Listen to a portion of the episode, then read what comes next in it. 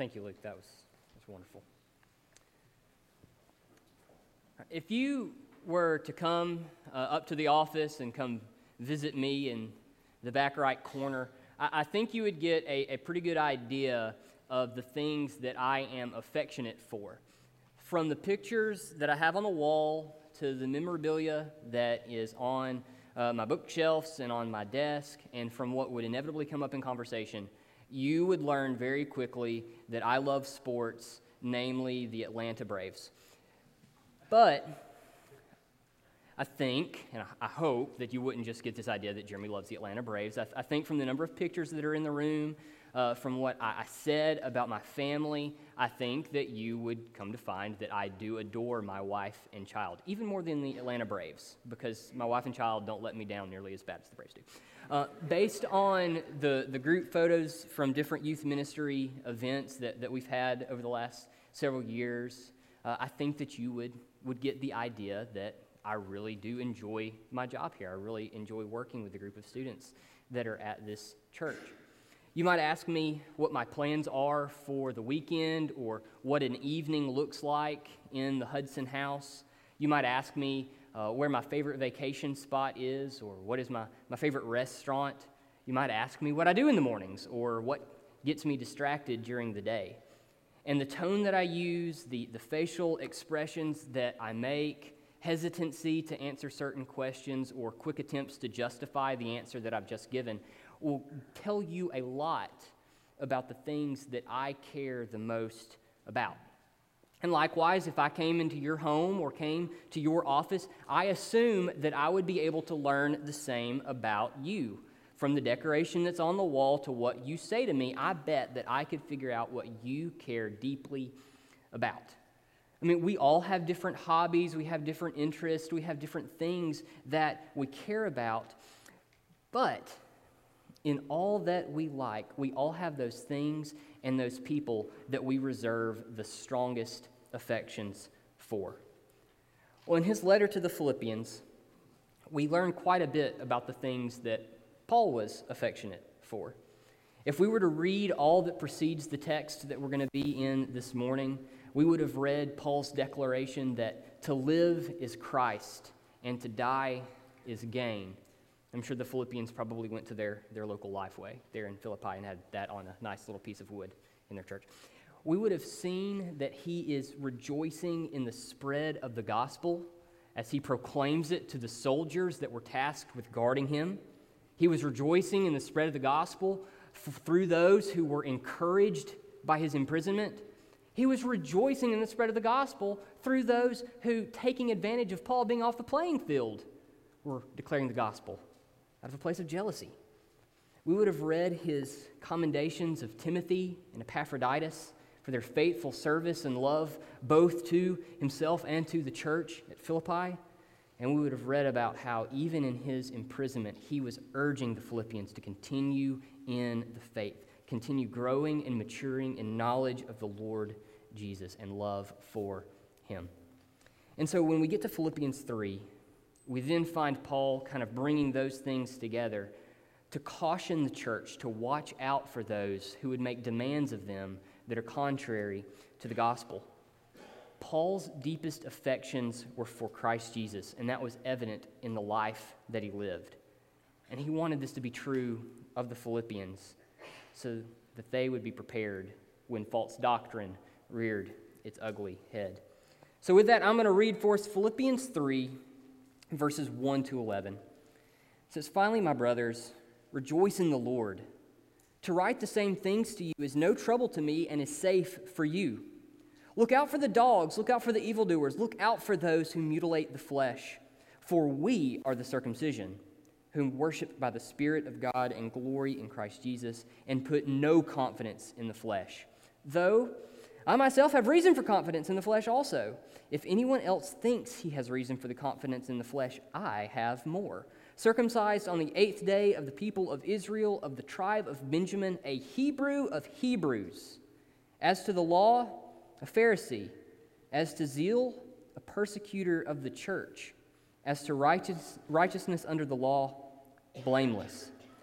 But whatever gain I had, I counted as loss for the sake of Christ. Indeed, I count everything as loss because of the surpassing worth of knowing Christ Jesus, my Lord.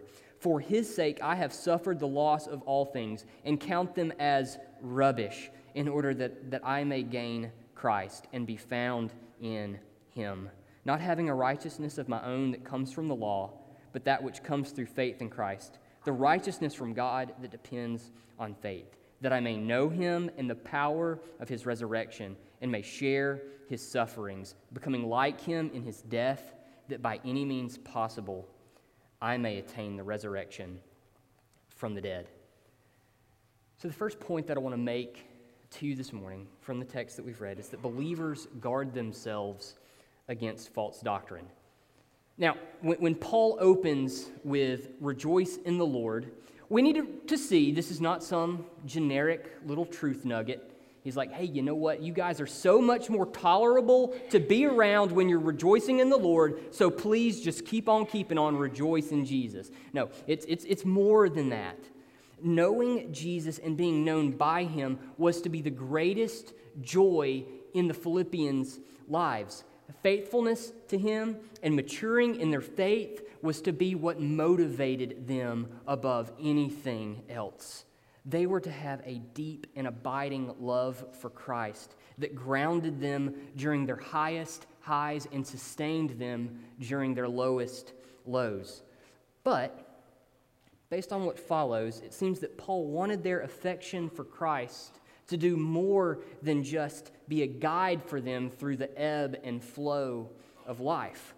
Paul wanted them to be grounded in their affection for Jesus in order to guard themselves when the truth that they profess was called into question. Of rejoicing in the Lord, Paul says, To write these same things to you is no trouble to me and is safe for you. Since living a faithful Christian life is impossible without continual affection and love for Jesus, Paul says that it is no trouble to say these same things over and over again. The Philippians needed to be reminded of this day by day, and so do we. And so, learning and embracing this, Paul says, is safe because embracing the great love that Christ has for them, that He has bought their pardon from their sins in spite of themselves. This is a safeguard for them when false doctrine arose. And based off of what we see in verse 2, it seems Paul is concerned about a particular false gospel. He's concerned about the Judaizers and their insistence that salvation came through the law of Moses. See, we learn what the Judaizers, what they were all about in Acts 15. There, we read about men coming from Judea who came to the Gentile believers in Antioch and demanded that they be circumcised in order to be saved. This led to the Jerusalem Council, which proclaimed salvation both for the Jew and for the Gentile came solely by the grace of the Lord Jesus, by grace alone, through faith alone, in Christ alone. And yet, course, that didn't eliminate opponents of the gospel. So Paul warned the Philippians you need to be on the lookout for these liars and these deceivers. He calls them dogs, which was a term of derision that the Jews actually used for the Gentiles. This was reference to their being ceremonially unclean, but here Paul is taking their insult and in irony of ironies he's turning it right back on them. He says it's the Judaizers who claim that they, being the true people of God, were the ones who were actually unclean. They thought they were the true people of God, and yet their sin made them unclean. He then calls them evildoers. While they believed that the works of the law that they did and that they were performing made them holy and righteous, Paul again flips the script saying that the works that they thought were good and righteous and made them such were in fact works of evil. These Judaizers denied the lordship of Jesus of Nazareth and with their belief that salvation came by works, making their good works worthless and evil in the eyes of God. He calls them those who mutilate the flesh, a reference to their insistence on circumcision for salvation. They held tightly to the mark of God's covenant with Abraham that we can read about in Genesis 17. But here, Paul says that circumcision was not actually proof of who were truly the people of God. He writes about this in Romans 2, saying in Romans 2 28 and 29 For no one is a Jew who is merely one outwardly, nor is circumcision outward and physical, but a Jew is one inwardly. And circumcision is a matter of the heart, by the Spirit, not by the letter.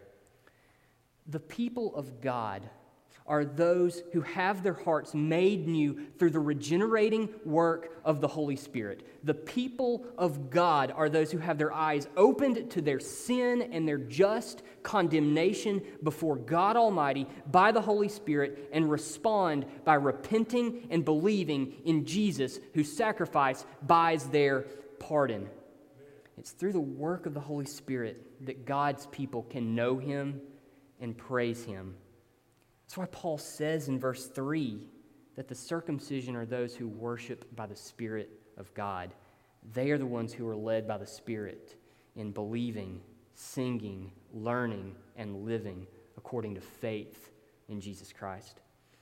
The true people of God are those who rejoice in Christ. Their greatest joy is found in Him.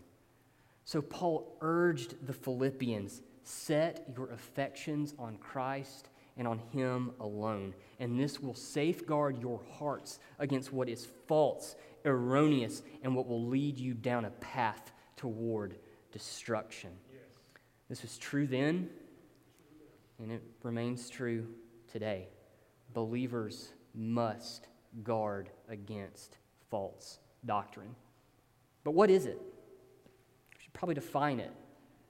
I would argue that false doctrine or bad theology, this is anything that leads me away from the gospel, away from biblical truth, and prevents me from right and true worship of God. And so, what are those things in our day? Well, like in Paul's day, we have to guard against anything that teaches justification by works rather than by grace alone, through faith alone, in Christ alone. We need to be on the lookout for the prosperity gospel that leads to worship of possessions and comfort, not God. And so, rightfully so, these doctrines are mentioned regularly. I think when we hear the term false doctrine, we hear bad theology, I think instantly our mind is probably going to go to these things. We're probably going to go to the prosperity gospel. We're probably going to go to salvation by works. That's going to come up in our minds first.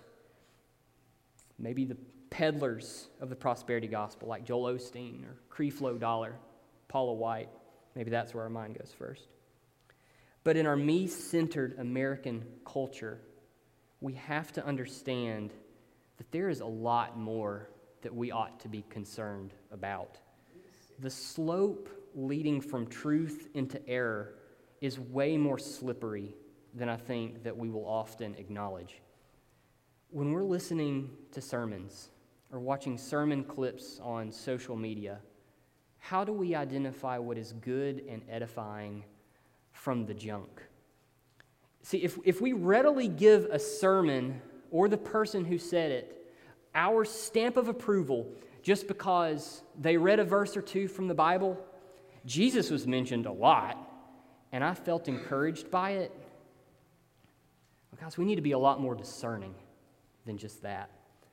Being impressed with someone because they teach me something new or explain things in a new way, that's not a critical enough lens because the newness of it may just be, be, be because it is wrong.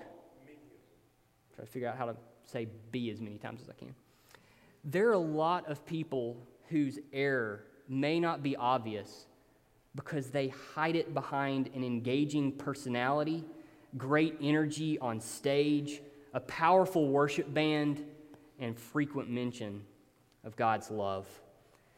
But if we really scrutinize their teaching, we would see that they're peddling a man centered gospel that acts as if the cross was nothing more than God acknowledging how special He thinks I am and making sure that I know how special I am as well. We've got to ask questions like was the point of what I just heard the exaltation of Christ Jesus? Am I more aware of and convicted by my sin based off of what I just heard? And will this help me in my pursuit of holiness? Or is it more of, I'm smart enough, I'm pretty enough, I'm strong enough, and golly gee, Jesus likes me for me? I hope you'll ask these same questions of what comes out of my mouth this morning.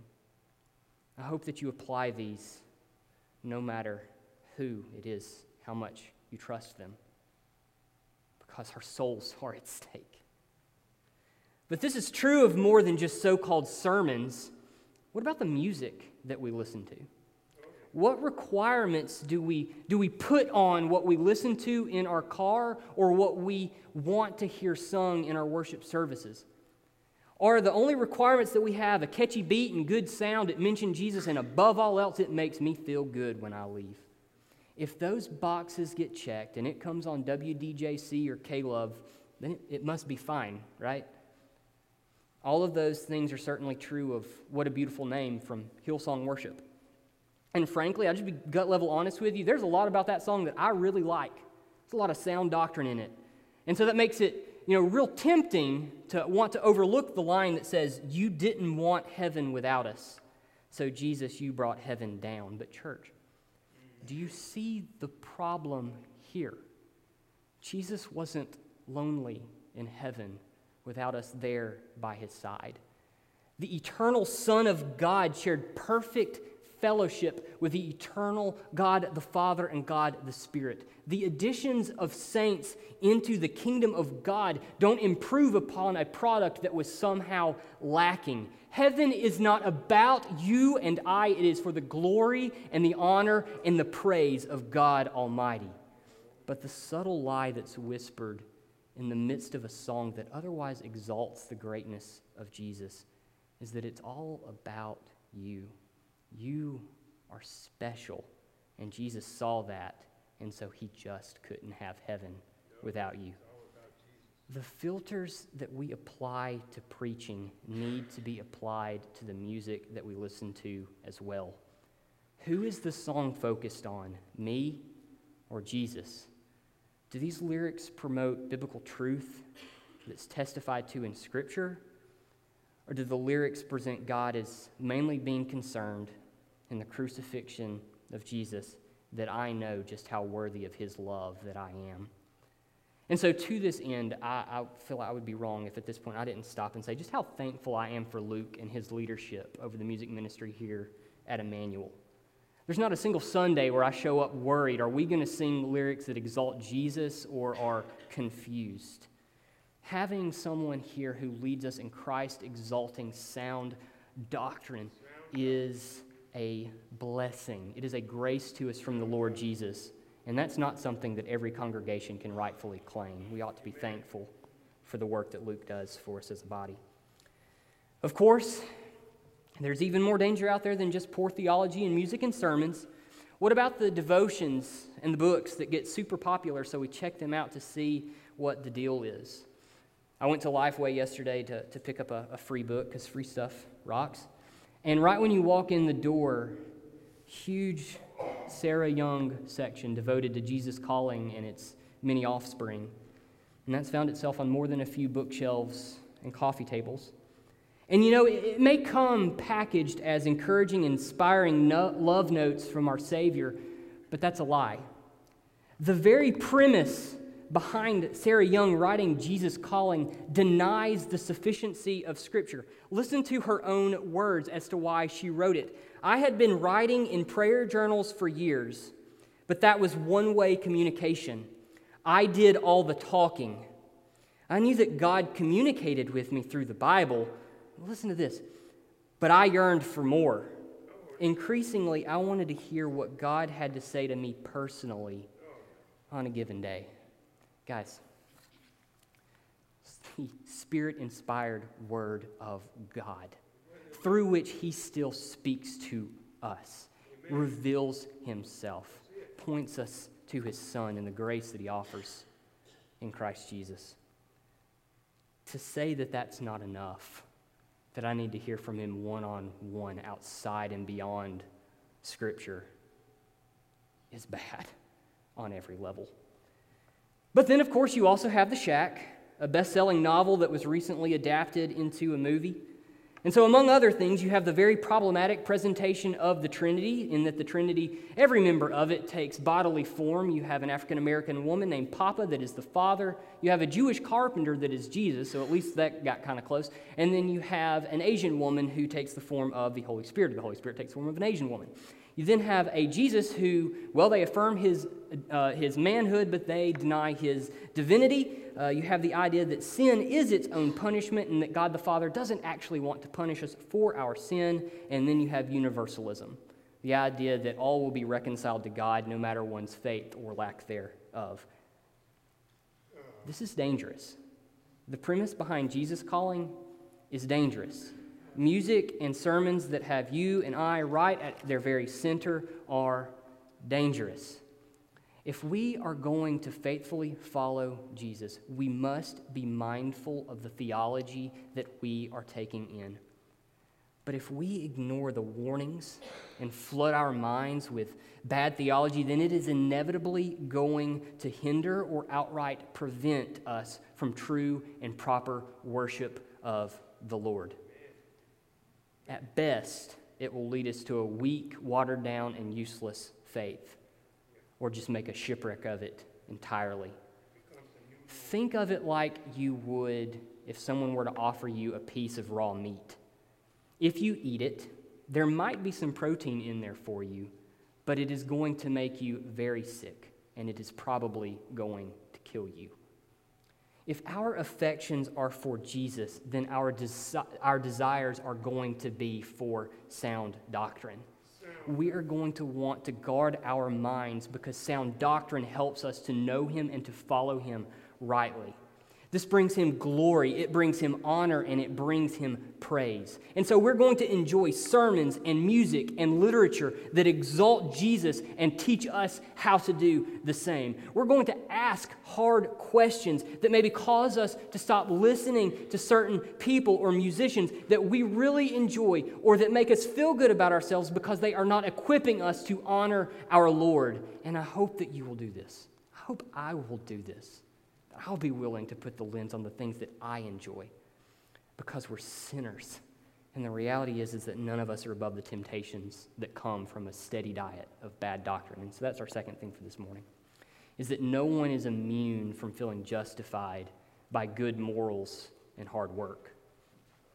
In verses 4 to 6, Paul points to his own life to defend his point to the Philippians that works and status do not save anyone. If righteousness came through being a Jew and adhering to the law, Paul ran laps around these Judaizers, all right?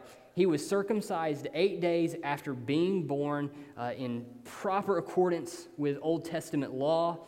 He was ethnically Jewish and came from the tribe of Benjamin, who was one of only two children that were born to Jacob by his beloved wife Rachel.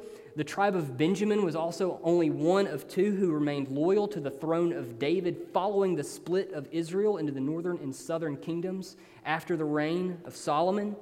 He, he was a Hebrew through and through, having been born to Hebrew parents. He knew the law and was so zealous for it that he sought to put an end to the church. This was Saul, who stood by in affirmation, holding the coats of those who were stoning Stephen to death.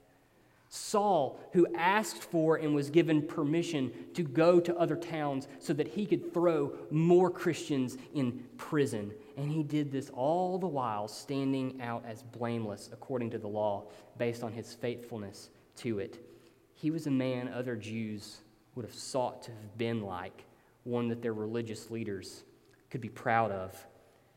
None of the Judaizers could come close to laying out a better case or more credentials to earn righteousness through status and works than he could. But that's not what he came to Philippi proclaiming. In verse 7, we see that he cast it all aside for the sake of knowing Christ Jesus as Lord. It didn't justify him, his works, and it never could. His justification was only possible by grace through faith in Jesus. None of his works, none of his status, not a minute little drop of it was worth anything to him. It was trash that needed to be discarded and burned. His boast was in Christ and in Christ alone. His boast was in the finished work of Christ on the cross. Paul also knew that even the most faithful follower of Jesus could fall prey to the appeal of morals and works. Consider his interaction with Peter from Galatians 2 11 to 14. But when Cephas came to Antioch, Cephas being Peter, I opposed him to his face because he stood condemned. For before certain men came from James, he was eating with the Gentiles. But when they came, he drew back and separated himself, fearing the circumcision party. And the rest of the Jews acted hypocritically along with him, so that even Barnabas was led astray by their hypocrisy. But when I saw that their conduct was not in step with the truth of the gospel, I said to Cephas before them all, If you, though a Jew, live like a Gentile and not like a Jew, how can you force the Gentiles to live like Jews? Peter, who was sent by God through a vision in which he declared to Peter that I have made the Gentiles clean, sends Peter to Cornelius, where Peter himself sees the Spirit fall on Gentiles. He sinned because of false doctrine, a doctrine of works. Barnabas, who was sent out with Paul by the church at Antioch, a church that's comprised of Jew and Gentile Christians, to proclaim the gospel to Gentiles, he fell as well. This is why believers must guard themselves. Because no one is safe from feeling justified by the things that we do. It's all too easy to feel as if God must surely be pleased with me because I'm checking off box after box in the Bible reading plan. I'm making excellent points in my small group. And you know what? I should be leading my small group. I make such good points. And I never, never, ever, ever miss a Sunday service. Maybe we feel that way because of the specific positions that we take on matters of social justice. Maybe we look at how much work and career success that we have as God signaling, I approve of you. It could be feelings like God is most satisfied with me if my kids are behaving themselves and excelling academically and in extracurriculars. But then what happens? See, we've already started establishing our own balance scales to determine righteousness. So now I'm going to start putting people on the other side to prove my point of just how good I am. Whether it's approaches to social justice, academic success, Bible studies we attend, how our kids act, how good we are at our jobs, or specific sins that we avoid, we love to take hold of that balance scale. And when we do, it will always conveniently find itself tipped in our favor. But if I take a stand against social injustice, but take a harsh and demeaning approach to those who don't approach it the same way that I am, then am I missing the log that's in my own eye? Do I take my love for country and compare it to someone who maybe doesn't seem as enthusiastic as I am? Do, do I feel like that makes me a, a better Christian than them or cause me to doubt their salvation entirely? if I strive for academic and career, career success, working as if unto the Lord, I tell myself, but neglect my family and growth in things of eternal value, personal holiness, and the mission of the church, am I truly loving God? If I consider the good morals that I or my kids live by and think that God must be pleased with me because those people over there, they don't act like us, am I just virtue signaling? and blind to my own spiritual apathy. All I've done is take things that are good and they're commendable when they're motivated by love for God and the mission that He gave the church. And I've just turned them into my own personal measuring stick by which I am justified before God. Isn't nearly as big of a jump to go from good Christ exalting works to being the evildoers that we read about in verse 2 as we may think that it is.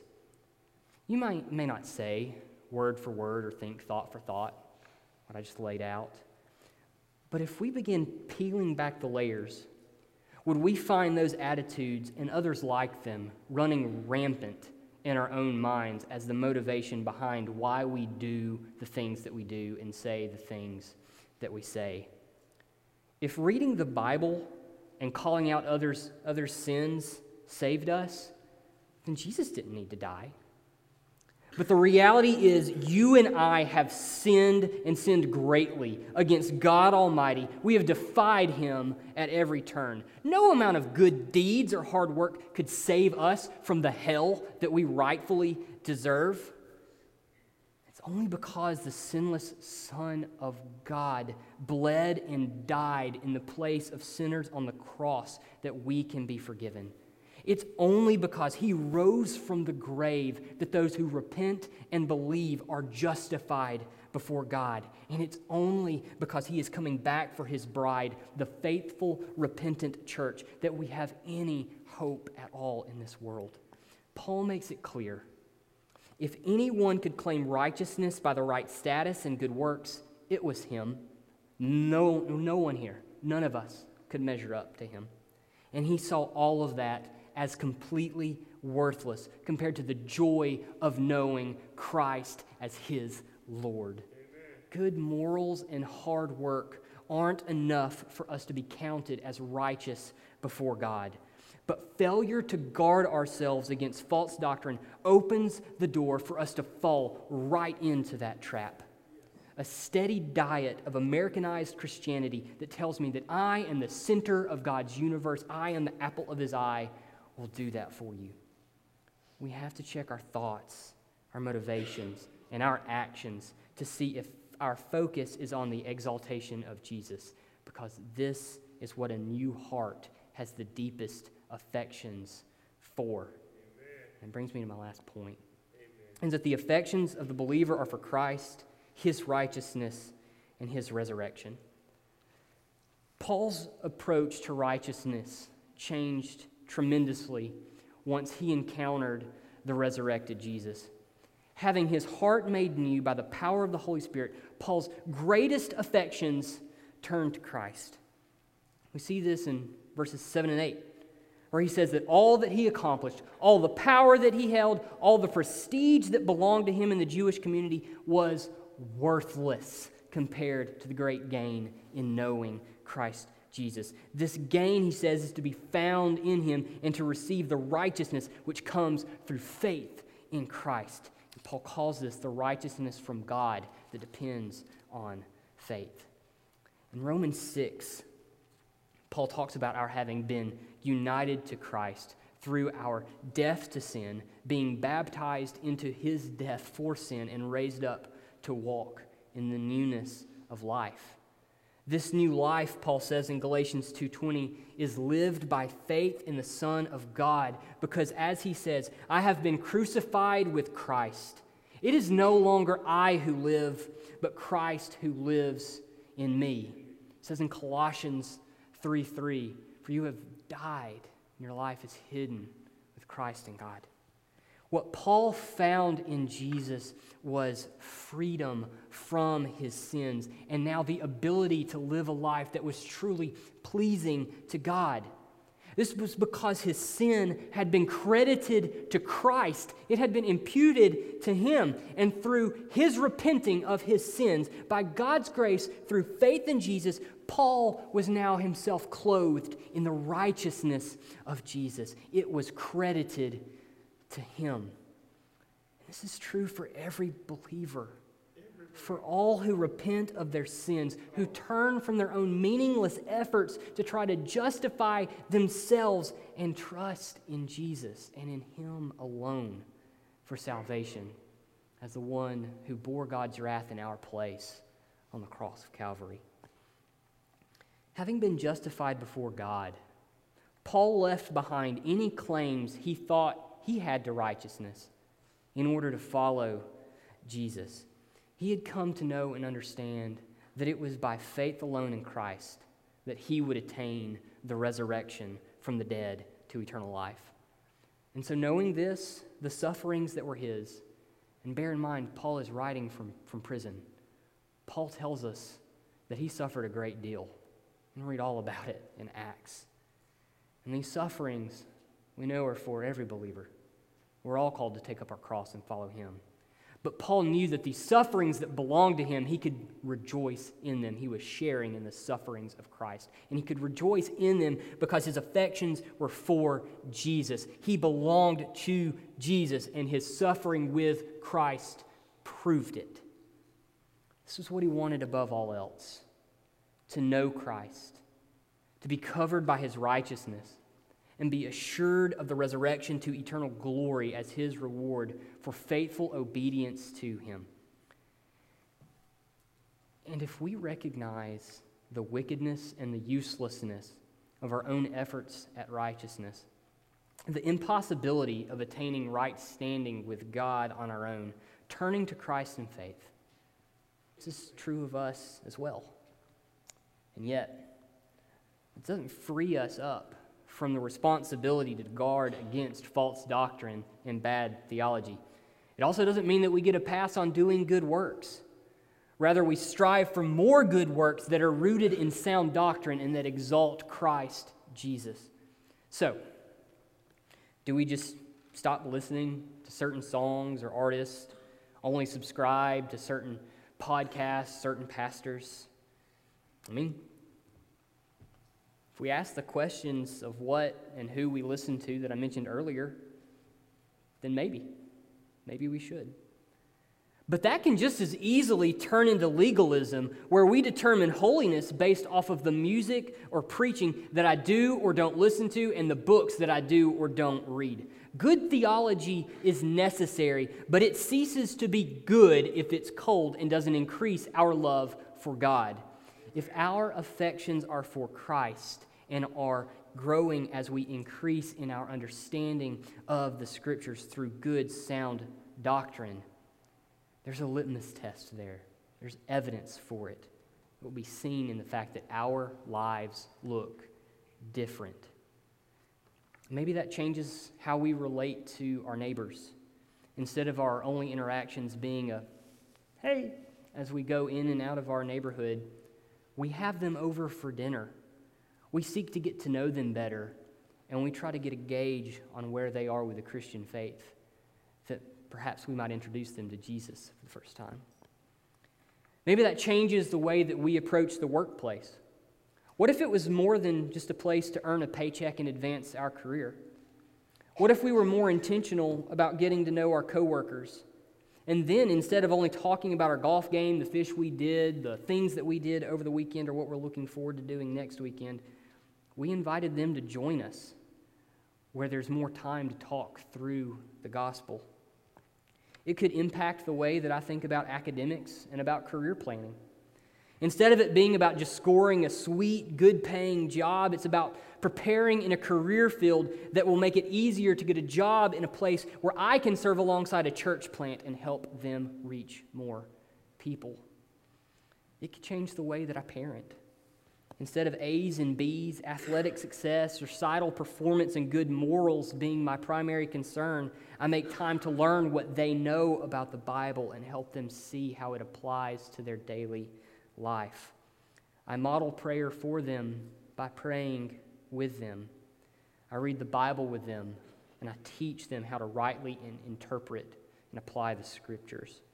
I create space for them so that they can ask me hard questions, challenging questions about what it means to follow Jesus.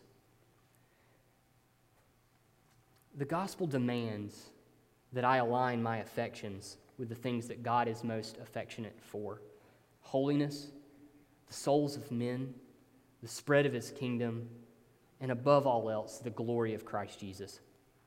If this is what I desire above all else, it is going to be evident to the people who are around me.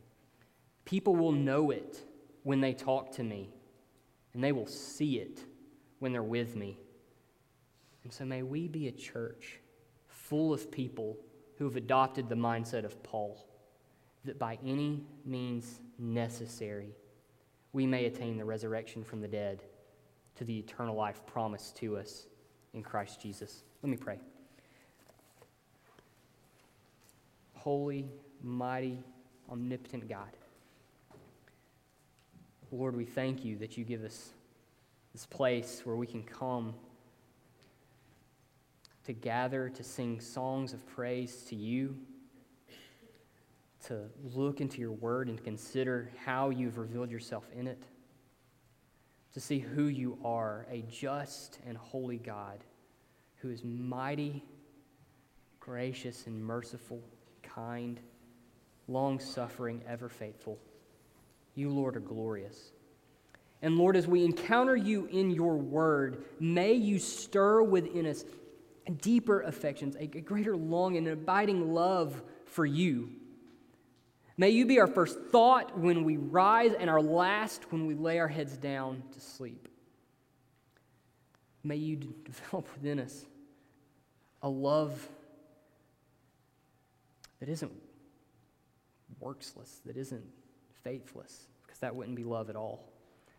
Lord God, stir us to good works, works that exalt your name, that bring praise to the Lord Jesus, that cause people to see the gospel and hear the gospel as we proclaim the gospel to those that you put us around, that you would be glorified in all that we do. Lord, forgive us for our, our apathy. Lord, forgive us for our, our poor taste buds when it comes to good and sound doctrine. Lord, where we are taking it in, Lord, convict our hearts, open our, our eyes to that which is not good for us. By your mercy and your grace, Lord, please do this. And Lord God, point us in the right direction. Draw us back to your word and the truth of it, that we would honor you in all that we say and do. It's in Jesus' name that I pray. Amen.